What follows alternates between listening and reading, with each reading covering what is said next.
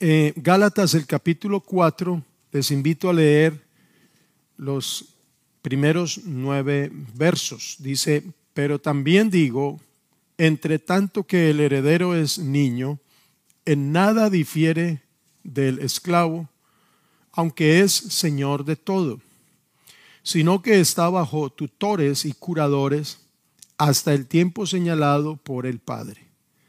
Así también nosotros cuando éramos niños, niños habla del conocimiento, niños en, la estatura de la fe, conocimiento del Evangelio, el conocimiento del Señor. Cuando éramos niños, estábamos en esclavitud bajo los rudimentos del mundo. Pero cuando vino el cumplimiento del tiempo, Dios envió a su Hijo eh, mire, mire desde dónde lo envió y cuándo lo envió. No lo envió desde la eternidad ni en la eternidad. No lo envió desde el cielo ni desde la eternidad, sino que Dios envió a su Hijo nacido de mujer. Primero nació para luego ser enviado. ¿Y cuándo? Nacido bajo la ley. O sea que no lo envió desde el cielo, lo envió después que nació y estaba bajo la ley para que redimiese a los que estaban bajo la ley, a fin de que recibiésemos, mire esto tan importante, la adopción de hijos. Y por cuanto sois hijos, es una afirmación maravillosa, por cuanto sois hijos, Dios envió a vuestros corazones el espíritu de su Hijo el espíritu de su Hijo, es el Espíritu Santo, el mismo. Y ese espíritu en nosotros clama, Abba Padre. Así que, como ya, como ya somos hijos y tenemos su espíritu, así que ya no eres esclavo, sino hijo. Y si eres hijo, también eres heredero de Dios por medio de Cristo. Ciertamente en otro tiempo, no conociendo a Dios, servíais a los que por naturaleza no son dioses. Mas ahora, conociendo a Dios, y Pablo hace una claridad, mejor, o más bien, siendo conocidos por Dios, ¿cómo es que os volvéis de nuevo a los débiles y pobres rudimentos a los cuales os queréis volver a esclavizar. Que el Señor nos bendiga con su palabra esta noche. El título es Hijos y no esclavos. Hijos y no esclavos. Pablo escribe a los hermanos en Galacia para combatir una terrible enseñanza las peores enseñanzas no son las que confrontan la verdad del Evangelio, sino las que las mezclan. Esas son las más peligrosas. Había una mezcla en la enseñanza que algunos falsos maestros estaban introduciendo en las iglesias. Esta mezcla consistía en tomar la fe en el sacrificio de Cristo, mezclarlo con las obras o con el mérito de las obras personales para alcanzar la salvación. Eso es como el agua y el aceite.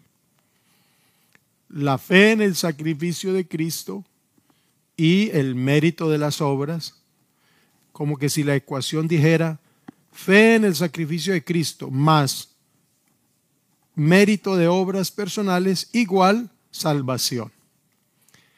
Y esa no es la ecuación de la salvación si pudiéramos hablar eh, del método de la salvación, el Señor lo dijo, el que creyere y fuere bautizado será salvo.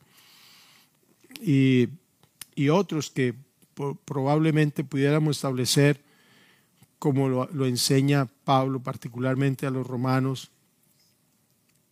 Pero entonces se estaba introduciendo esa enseñanza, esa mezcla rara, esa mezcla eh, eh, como dicen algunos, esa mezcla no es de Dios. Eh, entonces, claro, eso estaba sobre todo a los creyentes que venían del judaísmo, los estaba algunos haciendo retroceder, a otros pues los como que los fascinaba, porque entre otras cosas el ser humano es muy dado a, a querer ser reconocido por sus obras, por sus acciones, sobre todo las buenas. Si yo le hago un favor aquí a alguien y es un gran favor, eh, no crea. Y, esa persona lo menciona o alguien más lo menciona, vea, el pastor dice, uno se siente bien, hay un orgullito adentro como que, como que surge, porque las buenas acciones como que lo hacen a uno merecedor de algo. Entonces, claro, eso estaba filtrando la iglesia y estaba, estaba desvirtuando Oiga bien, desvirtuando no tanto la obra, sino el efecto de la obra de Cristo en los creyentes. Porque cuando uno no depende totalmente de la obra de Cristo, de la gracia de Dios en Cristo, sino que quiere poner su partecita, su porcentaje para ser socio, tal vez no socio industrial, sino el socio capitalista, o sea que no es el que hace, sino que el que pone. Y entonces compartir ganancias se desvirtúa en mí la obra de Cristo. Se desvirtúa en mí. Pablo dijo, ya no vivo yo, mas vive Cristo en mí. Entonces, eh, Pablo está, por eso es que Pablo escribe esta carta a los Gálatas para combatir esa falsa doctrina porque esa falsa doctrina estaba afectando la conducta de algunos eh, creyentes. Y explica la función de la ley y toma una figura conocida en esa cultura, que los niños, aunque eran herederos tal vez de, algo, de algunas propiedades, esos niños tenían unos mentores o tenían unos ayos o curadores eh, eh, tutores que les enseñaban, tal vez administraban parte de lo que era de ellos, como, como, esas, fiducias, algo así, porque el niño no, no sabía ni tenía la capacidad de, de, administrar eso tan grande y, no conocía las Entonces esos tutores le enseñaban, lo orientaban, pero cuando ya el niño dejaba de ser niño, era revestido de una nueva túnica que lo identificaba. Eh, ya esa túnica lo identificaba como, como, como un joven, como un adulto. Entonces quería decir que ya estaba entrando en una, en una edad eh, en la que podía administrar lo que tenía. Por eso Pablo dice, los que habéis sido bautizados en Cristo, versos antes de los que leímos, de Cristo estáis revestido, está hablando de ese cambio de túnica, esa ilustración, y entonces dice, y pone el ejemplo que ya leímos, entre tanto que el heredero es niño necesita un administrador, un maestro, un tutor, pero cuando ya crece ya no necesita el tutor. La ley de Moisés fue un tutor, un ayo para Israel, porque en su fe, en su conocimiento era niño, y, el creyente, cuando comienza, cuando no sabe las cosas del Señor, pues, pues no tiene ningún tipo de madurez y conocimiento. Entonces dice, la ley es como un ayo, pero no lo es todo. La ley tiene su función hasta cierto momento, pero no es permanente. Y entonces ya pone a Jesucristo cuando vino el cumplimiento del tiempo, nacido de mujer, bajo la ley, bajo ese tiempo, para redimir a los que estaban bajo la ley. Entonces, un hijo de Dios no debe regirse por ninguna ley, ninguna ley, ni religiosa, hablando en términos pues espirituales, en otras palabras, un hijo de Dios no debe depender de una imposición, de una normatividad, de una serie de requisitos para portarse bien, para vivir como un cristiano.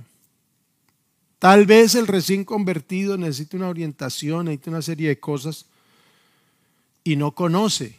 Y de pronto hay que orientarle. Mire, esta es la nueva forma de vida, ya uno no habla así, ya uno no hace así, hay que ir a los cultos. Se le orienta, se le enseña, como lo que estamos haciendo con los recién bautizados con la clase Nueva Vida. Pero un hijo de Dios que va creciendo, que va, que va estableciendo su relación con Cristo, no debe depender de ninguna ley, de nadie ni de nada, sino que debe depender del Espíritu Santo que gobierna en su nueva naturaleza. El Espíritu Santo gobierna en, en el nuevo yo, en la nueva criatura. La naturaleza carnal no se somete a la ley de Dios. Eso hay que tenerlo claro y hay que tenerlo bien entendido. Este cuerpo, este yo, esta carne, no puede someterse a Dios, ni quiere, eso lo dijo Pablo. Por eso hay una serie de cosas que él dice en Romanos. Basados en estas declaraciones, pues obedecer o agradar a Dios, portarse bien como un cristiano, tras los méritos o el esfuerzo de esta carne es, por decírselo así claro, imposible usted y yo todos los días vamos a tener esa realidad mientras estemos en este cuerpo. Vamos así como esa, si quiere decirlo, esa lucha o esa batalla o ese problema. Esta carne y los designios de esta carne no se someten a la ley de Dios, ni pueden ni quieren. Así que no va a llegar un día en que usted no tenga una tentación, en que esta carne no tenga una pasión, un deseo, o se revele. No va a llegar ese día. Todos los días esta carne que está viva pide para sí misma. Si uno vive el Evangelio basado en eso, en el sentido, en el deseo de esta carne, va a tener una cantidad de altibajos y estar cayendo a toda hora y cayendo y cayendo y pecando y y como tiene el deseo de seguir a Dios, vuelve, pero nunca va a llegar a ninguna parte. Porque esta carne va a gobernar en nuestras decisiones. Entonces, ¿qué, ¿qué es lo que se plantea por medio del Evangelio? La persona que no haya nacido de nuevo está esclavizada por el pecado. No es una cadena física o externa, es una cadena de la conciencia, es una cadena de la naturaleza.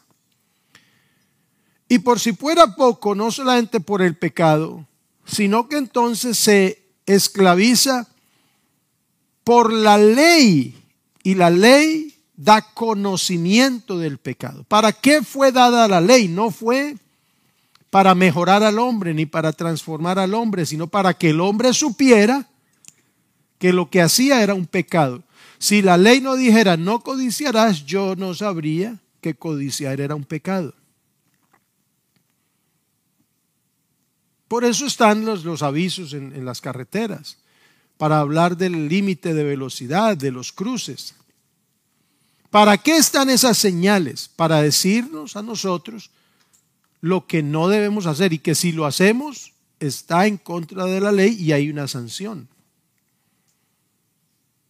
Entonces, Romanos capítulo 3 versos 19 al 20 en esta versión dice, obviamente la ley se aplica a quienes fue entregada porque su propósito es evitar que la gente tenga excusas y demostrar que todo el mundo es culpable delante de Dios pues nadie llegará jamás a ser justo ante Dios por hacer lo, que la ley manda. La ley sencillamente nos muestra lo pecadores que somos. La ley da conocimiento de el pecado. Para eso es la ley, que entre otras cosas es una añadidura. Y Pablo dice que la ley, hablando de la ley que Dios dio a través de Moisés, tuvo su gloria. No es mala la ley, es buena, es santa, porque viene de Dios. El mandamiento es puro y es santo, que tiene su propósito. Y esa ley que fue dada a través de Moisés tuvo su gloria. Fue dada por Dios mismo allá en el monte Sinaí para Israel. Pero Pablo llama a esa ley el ministerio de muerte, porque la ley condena. Si usted cumple la ley, lo aplaude, pero si no la cumple, lo condena. Ministerio de muerte. Fue escrita en primera instancia por el dedo de Dios, pero en tablas literalmente de piedra afuera de la mente del hombre, o de su corazón, o de su conciencia. Por eso ninguno se justificaría por medio de la ley.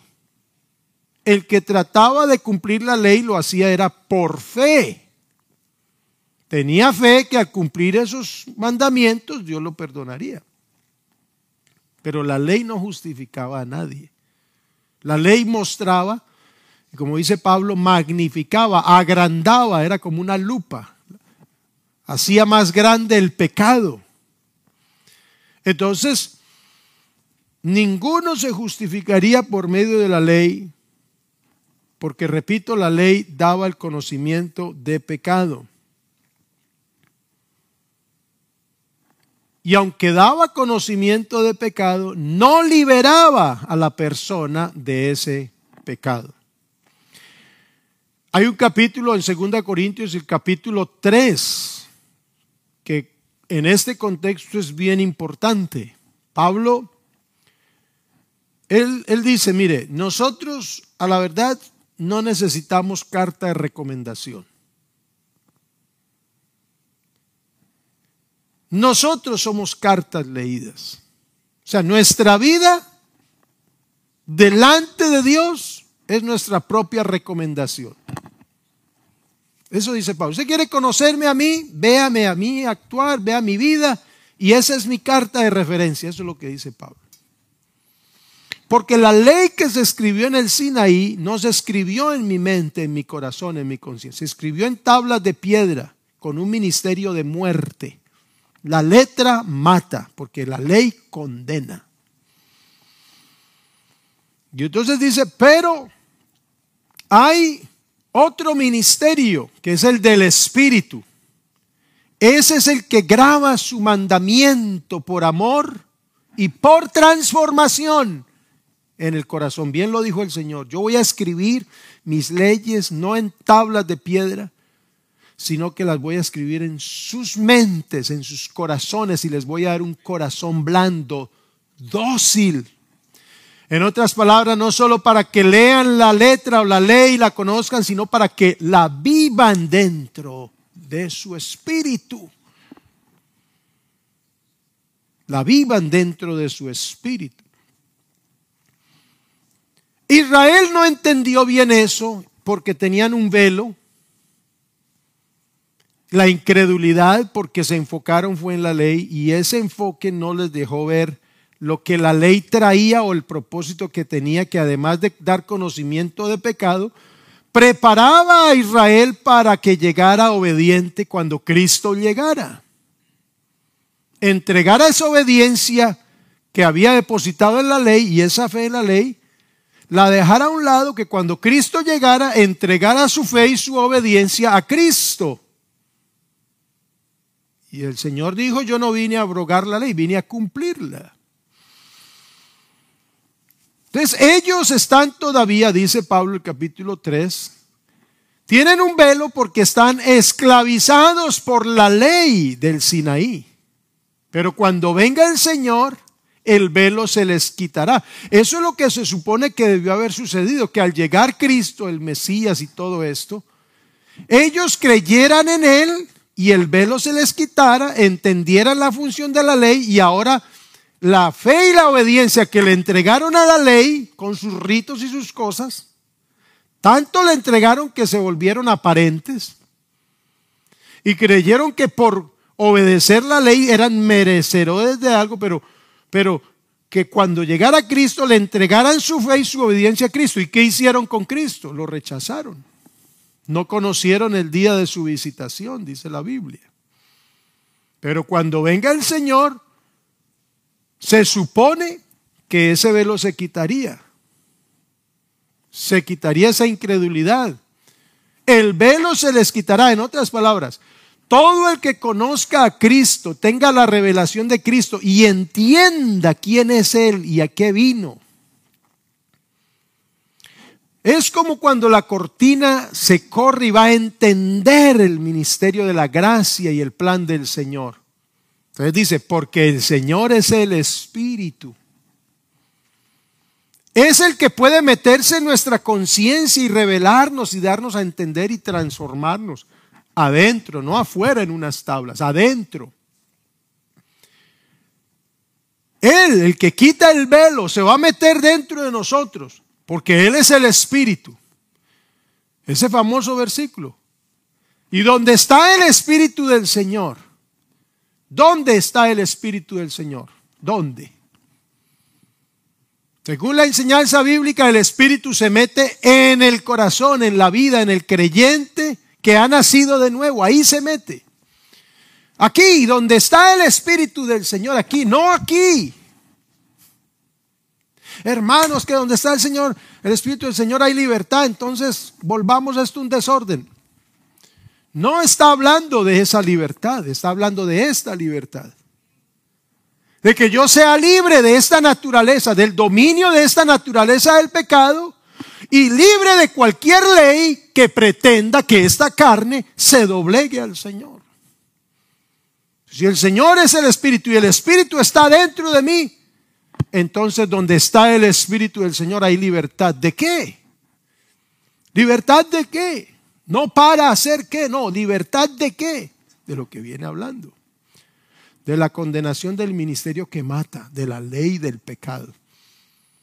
Entonces, Dice el verso 17 y 18, porque el Señor es el Espíritu y donde está el Espíritu del Señor, allá hay libertad. Por tanto, como resultado de eso, nosotros todos mirando a cara descubierta como en un espejo la gloria del Señor, somos transformados de gloria en gloria en la misma imagen como por el Espíritu del Señor. Pablo había dicho, el ministerio grabado en piedras o en tablas de piedras, que era el ministerio de muerte, tuvo gloria. Muerte porque condenaba, pero no porque destruía al hombre, condenaba el pecado. Tuvo gloria, dice Pablo en ese capítulo. Pero tiene mucho más gloria el ministerio de vida o del Espíritu porque justifica. Entonces Pablo dice, nosotros somos transformados, está hablando de, de, gloria, de la gloria de la ley a la gloria de la gracia, por el Señor, por el Espíritu del Señor. Nosotros como hijos de Dios, no hemos sido llamados a la vida cristiana que nos esclavicen con mandamientos y requerimientos, porque esa gloria de la ley, si es la ley de Moisés, no somos judíos. Y no vamos a ser capaz con ellos, porque los que se la sabían y los que creían que se la sabían no podían con esa carga. Y si es cualquier otra ley, toda ley condena. Nosotros no hemos sido llamados a esa gloria, a la gloria del Sinaí, aunque era la gloria de Dios. Pero acuérdese, que la gloria de Dios se ha dado a manifestar a través del rostro de Jesucristo, lo dijo Hebreos. Dios en mucho tiempo habló, a los padres de muchas maneras por, los profetas.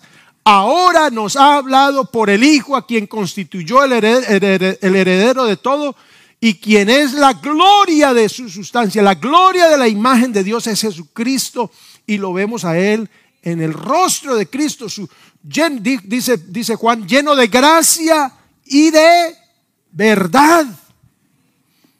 Usted tiene que escoger ¿Por qué principio se va a regir usted en su vida? ¿Por el de la imposición de una ley para que le pongan un policía?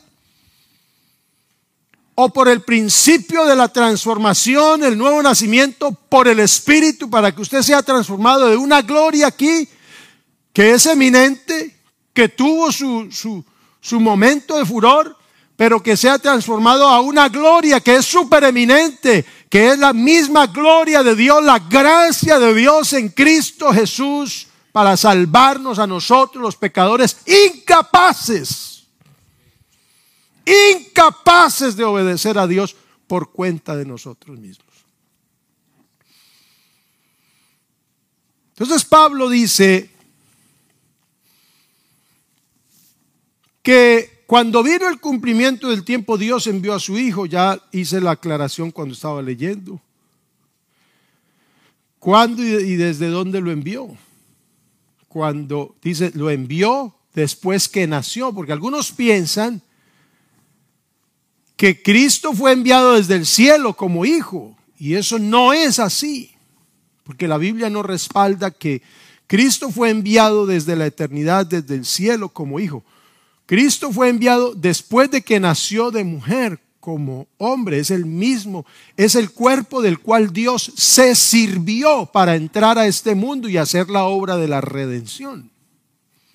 Nacido de mujer, si no era nacido no podía ser enviado.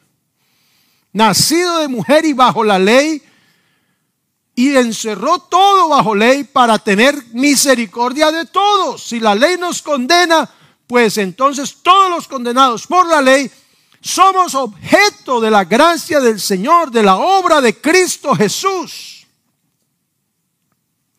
Entonces, dice, por cuanto somos hijos, entonces nos adoptó. Nos adoptó como hijos, por redención nos adoptó, nos hizo sus hijos. Y al adoptarnos, adoptarnos como sus hijos, entonces nos cambió la naturaleza. La adopción como hijos de Dios no solamente obedece a un estado legal porque le recibimos y recibimos su nombre y nos, y nos dio su nombre, nos compartió su nombre, sino que la adopción como hijos de Dios se debe a que nos compartió de su naturaleza, dice Pedro, que nos hizo participantes de su naturaleza divina. No solamente hijos por redención, hijos por transformación. dice a los suyos vino, los suyos no le recibieron más, a los que le recibieron. A los que creen en su nombre le dio potestad de ser hijos de Dios, adoptados por esa redención. Pero ahora nosotros somos hijos no solamente por redención, sino por transformación. Porque nos hizo nacer de nuevo por su palabra. Quiere decir, hermano, que cuando uno es hijo de Dios, es porque no solamente nos dio su nombre, como si yo adoptara un hijo que no es mío genéticamente, pero le doy mi apellido. Pero si además le pongo en la, en la, genética de ese cuerpo, de ese niño, mi sangre y mi ADN, ya no va a ser niño solamente por adopción, sino por naturaleza. Claro que eso será imposible. Pero para Dios no es imposible adoptarnos poniéndonos su nombre. Y no es imposible adoptarnos transformándonos la naturaleza, porque la Biblia dice que Él nos hizo nacer de nuevo por el poder de su palabra. Él nos ha regenerado y nos ha transformado. Algunos se han conformado con ser hijos de Dios por adopción, porque porque recibieron su nombre en el bautismo. En el nombre de Jesús te bautizo y, listo, ya soy hijo de Dios, pero no han sido transformados. No han experimentado el nuevo nacimiento, no viven en esa nueva criatura, no son hijos de Dios por transformación. Por eso luchan con su carne todos los días y nunca pueden consagrarse al Señor. Porque para uno vivir el Evangelio por la fe, agradando a Dios, necesita una nueva criatura. Y para eso hay que morir a esta naturaleza, es decir, renunciar a vivir bajo el dominio de esta, de esta naturaleza. Por cuanto somos hijos ahora, entonces Él envió a nuestros corazones el espíritu de su Hijo, el cual clama Abba Padre. Entonces ya no somos esclavos, somos hijos y herederos. Ya no somos esclavos de una ley, somos hijos de Dios, transformados. No actuamos por la imposición, ni por las apariencias, ni por las conveniencias, sino que actuamos por naturaleza. Porque así como a un etíope no se le puede cambiar el matiz de su piel o no se le puede rayar, borrar las rayas al leopardo o a la cebra, a un hijo de Dios no se le puede negar su nueva naturaleza. Como usted no tiene que obligarle un árbol de limón para que dé limón o de manzanas para que dé manzanas, el árbol, el buen árbol, da buen fruto. El que es hijo de Dios no hay que obligarlo a que dé fruto. No tiene que disfrazarse de cristiano un día de culto, no tiene que aparentar, no tiene que esconderse que por conciencia no haga ciertas cosas para no ofender a los débiles. Eso es otra cosa. A un hijo de Dios no hay que rogarle ni convencerlo para que se consagre y viva el cristianismo como debe ser. El problema lo tenemos es cuando la persona se moja en el bautismo, recibe la adopción como hijo en la parte legal, pero no nace de nuevo porque no permite que la palabra de Dios lo transforme. El problema los tenemos en las congregaciones con esa gente que no ha muerto al pecado, no ha muerto al yo, no ha muerto al mundo y no ha nacido de nuevo. Parecen cristianos, pero no son cristianos. La solución es que nos muramos todos, decía un pastor.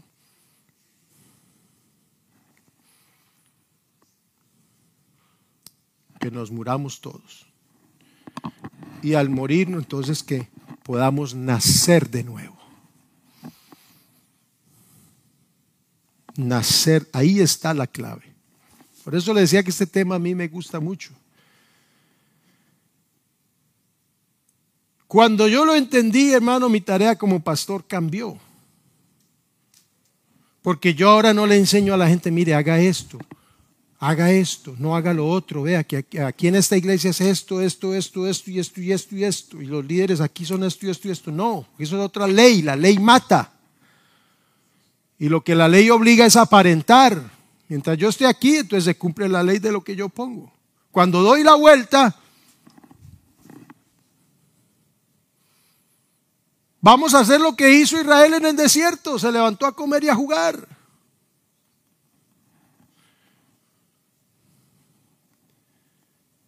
Pero si yo le digo a la gente, nazca de nuevo, muera, muera al mundo, muera al pecado, muera a su yo, nazca de nuevo por la palabra, sea un hijo de Dios, esa persona va a ser un hijo de Dios aquí en cualquier parte y se resuelve el problema.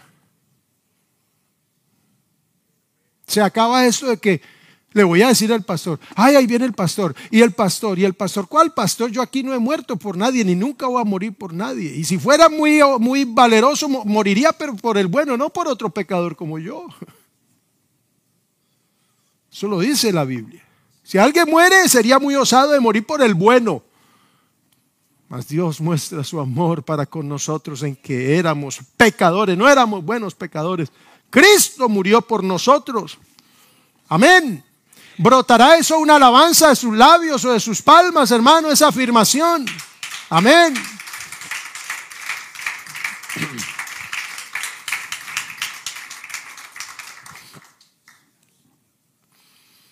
Entonces Pablo dice, ciertamente en otro tiempo conociendo a Dios servías a los que por naturaleza no son dioses. En otro tiempo servíamos a los que por naturaleza no son dioses. Y nos acogíamos a sus leyes y a sus formas y a sus requerimientos y a su religiosidad. y algunos caminaban de rodillas, otros se persinaban, otros no sé qué tipo de religión tendría, pero la más común.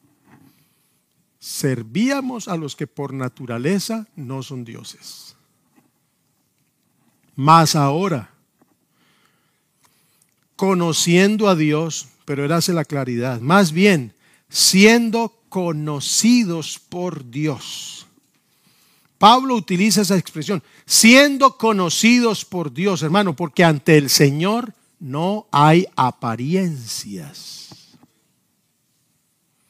Ante el Señor no se puede esconder nada. Pablo dice allá a los Corintios, 2 Corintios 5:11, que aunque nosotros podamos persuadir a los hombres, a Dios le es manifiesto lo que somos, lo que somos. Mire usted, en la emisión de un juicio es necesario escuchar las voces y ver las evidencias de todas las partes implicadas. El juez no solamente escucha a una de las partes, escucha al acusador, pero escucha también al acusado y a los testigos y a todo el mundo. Eso se hace en, en términos humanos. Se escucha a todas las partes. Porque el juez no puede juzgar solo por las apariencias. Y la Biblia dice, no juzguéis según las apariencias. ¿Cierto que sí dice la Biblia? ¿Y cuántas veces no nos ha pasado lo que dice el, verso 17 de Proverbios 18? El primero que habla en la corte parece tener la razón hasta que comience el juicio. Creo que Dios ha hablado y que dice, justo parece el primero que habla, pero después viene su adversario y lo desmiente. En otras palabras, escuche las dos partes, siempre. Eso sucede con los hijos, viene el uno y viene el otro. Escuche a los dos. No escuche solamente a uno de los hijos. Siempre escucha a las dos partes, escucha a todos. Porque el primero que habla en la corte parece tener la razón hasta que comienza el juicio. Porque cuando comienzan a llamar a los demás, pueden desmentirlo o desvirtuar todo lo que dijo y pudiera ser una falsa acusación. O una acusación verdadera pero tergiversada o aumentada, agrandada. Mire usted lo que pasó con Job. ¿Cuál era el concepto que Job tenía, que el diablo tenía de Job? ¿Cuál era? Ah, no, ese sirve a Dios, pero no de balde, no es gratis. Es que Dios lo ha bendecido, lo ha prosperado con muchos bienes materiales. Por eso es que teme a Dios. Si nos quedamos con, con, la voz, con el testimonio, con el concepto del diablo, vamos a decir, Job era un interesado. Pero mire lo que dice Dios. Hay que escuchar el concepto de Dios. Porque entre otras cosas ese es el concepto verdadero. Pablo dice, porque cuando conocimos a Dios, mejor, habiendo sido conocidos por Dios. Entonces el concepto que Dios da de Job dice es, este es varón perfecto, recto, temeroso de Dios y apartado del mal. Entre otras cosas, cuando el diablo te diga algo o cuando el diablo te acuse, no te quedes con la voz del diablo, con el testimonio de Satanás o de los, de los demonios. No te quedes con ese concepto. El diablo es el acusador de los hermanos. Hay que escuchar la otra parte porque toda moneda tiene dos caras. Escucha la voz de Dios. Si eres conocido por Dios, Dios tiene un concepto tuyo. Si has nacido de nuevo, Dios va a emitir un concepto tuyo y ese es el verdadero. No le escuches solo a Satanás. Escucha la voz de Dios. ¿Qué es lo que Dios dice de ti? Lo que tiene para ti, lo que promete a ti. Pablo dice en Romanos 8:33, ¿quién acusará a los, a los hijos de Dios?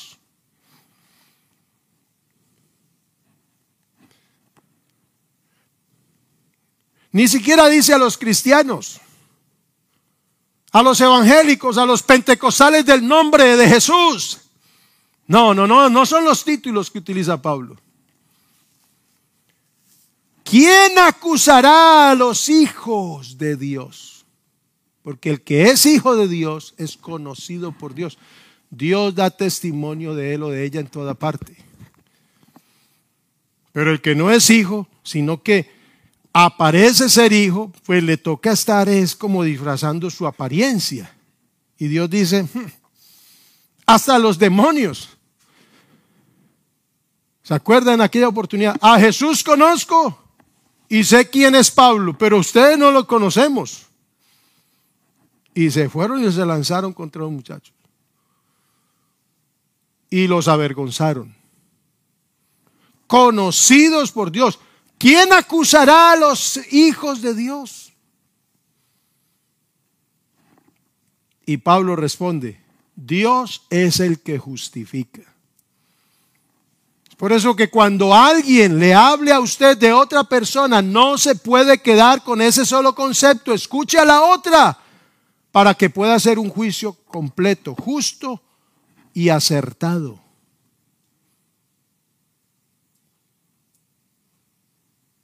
Siempre, siempre. Nunca se quede con la primera versión. Nunca. Aunque sea verdad, no se quede con una parte de la versión. Escuche a la otra versión. Escuche a la otra parte. Porque eso lo enseña la Biblia en todo. En todo.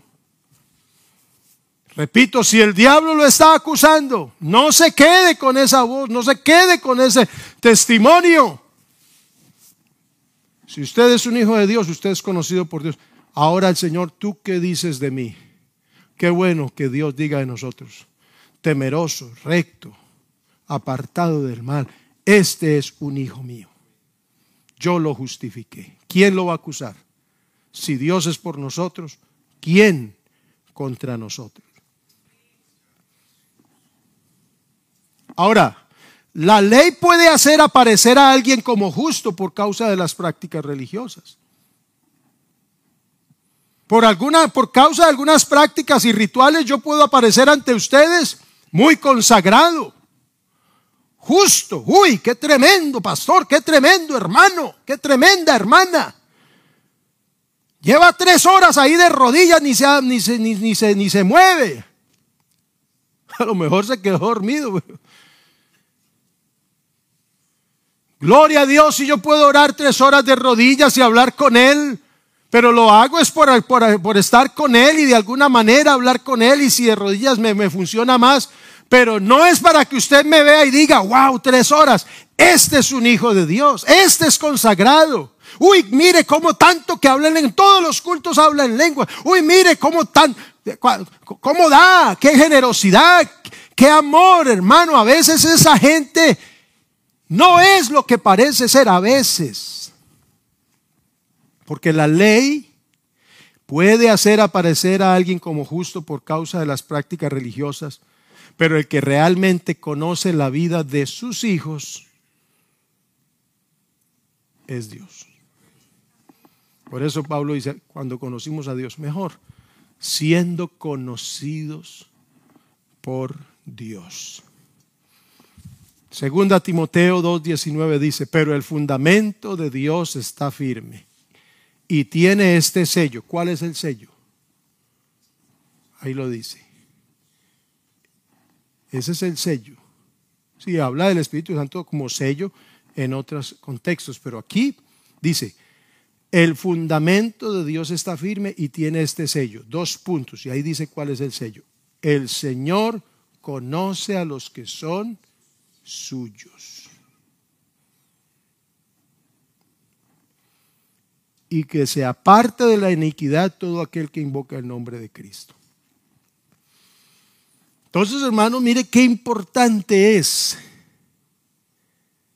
Qué importante es poder entender que para seguir al Señor hay que morir. Eso es el arrepentimiento, morir al mundo, al yo, al pecado y nacer de nuevo, no nace de nuevo en el agua. que hay que nacer del agua y del espíritu. El agua es símbolo de la palabra de Dios y el espíritu es el que hace la obra de la regeneración. Hay que nacer de nuevo y cuando usted nace de nuevo será un hijo de Dios. Cuando usted tiene esa experiencia del nuevo nacimiento, nueva criatura es. Y el tiempo se me pasó para poder hablar de lo que viene de la ley que rige a todo hijo de Dios. Porque yo les dije ahora que un, un cristiano no necesita de una ley. Estoy hablando de una ley religiosa, una ley de imposición, ni menos la ley de Moisés. Pero todo hijo de Dios sí se rige por una ley, la ley que da libertad. La ley que da libertad. Pero entonces eso lo haremos con la ayuda del Señor. Lo ampliaremos entonces el próximo miércoles para continuar con este tema. Hijos y no esclavos. Ahí está la clave. ¿Quiere vencer el pecado? Muérase. El hermano Álvaro decía en una enseñanza, el trabajo de los pastores es hacer morir a la gente. Dirá alguno, uy, qué miedo, yo no vuelvo a esa iglesia. Estamos hablando en términos espirituales. Ahí está la clave, muérase a usted mismo, muera al pecado, muera al mundo, muérase. Ahí está la clave, muérase. Usted no va a tener necesidad de un vigilante, de un policía, del AIS evangélico, del AIS, del AIS del evangelio. No, no, no, no, no, no. Nazca de nuevo por la transformación y la regeneración de la palabra. Deje que la palabra haga esa obra en su conciencia y lo transforme, lo regenere. Usted por naturaleza va a obedecer a Dios. ¿Y qué hago con esa carne? El Espíritu le va a ayudar a tenerla ahí quieta. Y así, hermanos, se disfruta el Evangelio, lo más de bueno, cuando lo vivimos como hijos de Dios, como herederos, y no como esclavos. Ay, puedo, no puedo. Un esclavo no tiene derechos, pero un hijo es heredero el dueño de todo. Entonces, hermanos, démosle gracias a Dios por la palabra. Señor, te damos gracias por tu palabra. Gracias porque tú eres bueno, has hecho una obra en nosotros. Yo creo firmemente en la obra que tú has hecho en mí con tu palabra.